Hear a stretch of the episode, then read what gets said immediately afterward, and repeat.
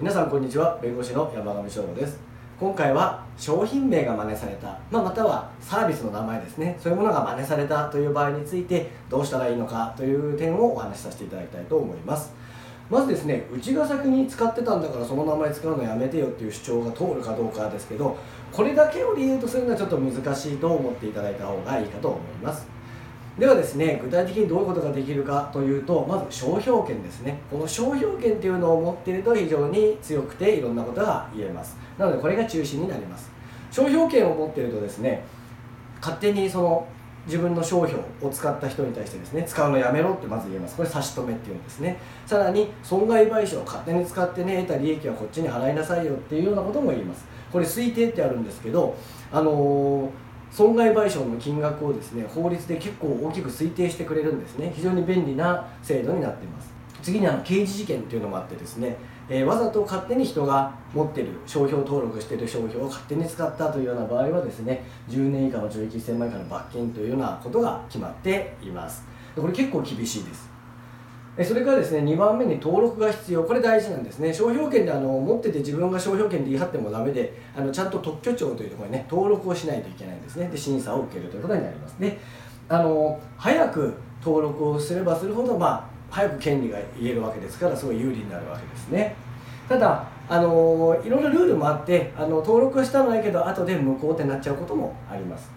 それから3番目。商品またはサービスを指定するっていうふうになってましてこの商標権自分が商標登録をしたいものについてはこの商品例えばあとこのサービスについて登録しますっていうふうな制度になってます。だから全く関係ないような、え、サービスとか商品について同じ商品を使っている人に対しては、まあ、やめろと言えない可能性があるということになります。それから似ているものにまで効力があります。要するに商標ってですね全く同じものじゃなくて、まあ、すごい似たものをですね使っているような相手に対してもやめろとか損害賠償とかそういったことが言えるというふうになっています。この具体的に何が似ているかっていうのは非常に難しい問題もありますのでまた別の機会でお話ししたいと思います。それから他人に登録されると面倒。要するに商標権で非常に強い効力を持ってますから他人がもし取ってしまったら他人がものすごく強くなってしまうんで逆に自分が使えなくなっちゃうっていう問題も出てきますね。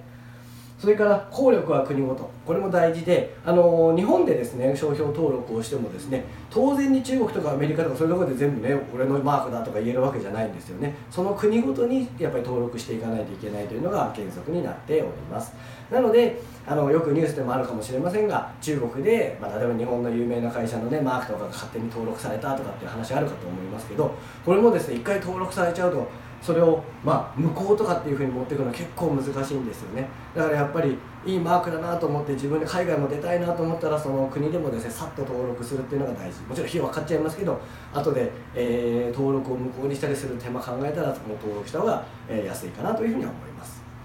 でですねもしあのいやマークねあの登録大事なの分かってたけど商標権登録するの忘れちゃったでも真似されちゃったっていう時どういうことが言えるか。それがですね不正競争防止法っていうのがあります。まあ、ね、簡単に言えばずるいね競争みたいなのちゃんとやめましょうよっていうような話なんですけどこれもですね、えー、差し止めさっき言った損害賠償それが刑事件では決まっています。ね、これどういう時に、あの不正競争防止法に基づいていやそのマークとかその商品名使うのやめろと言えるのかっていうと大きく分けて3つあります。一つはですね周知、まあ、まあ、まあ、有名ですね、まあ、有名であると。有名。ただこれ大体1地方ですね。一つの地方で有名です。それからプラス、まあ、人がねあの混同の恐れまあまあこれ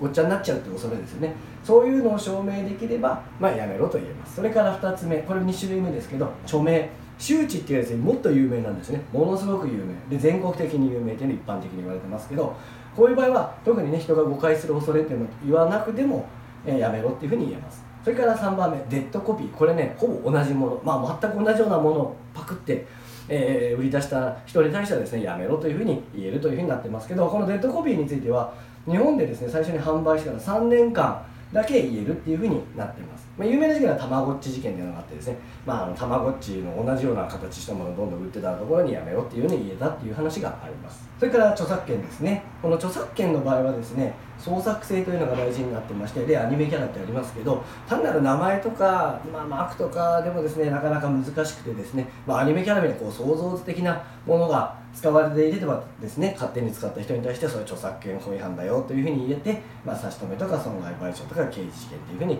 えー、話を持ってくる可能性があります。それから最後損害賠償請求というのもあって、まあ、これはいろいろやめろとかは言えないんだけど、まあ、ちょっとね事情によってはお金は払いなさいよって言える場合があるということですね、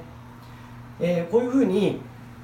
あの自社の商品名とか勝手に使われちゃったっていう場合いろんな手段あるんですけどやっぱり商標権が中心になりますので、えー、なるべく商標権を早く登録していただければいいかと思います、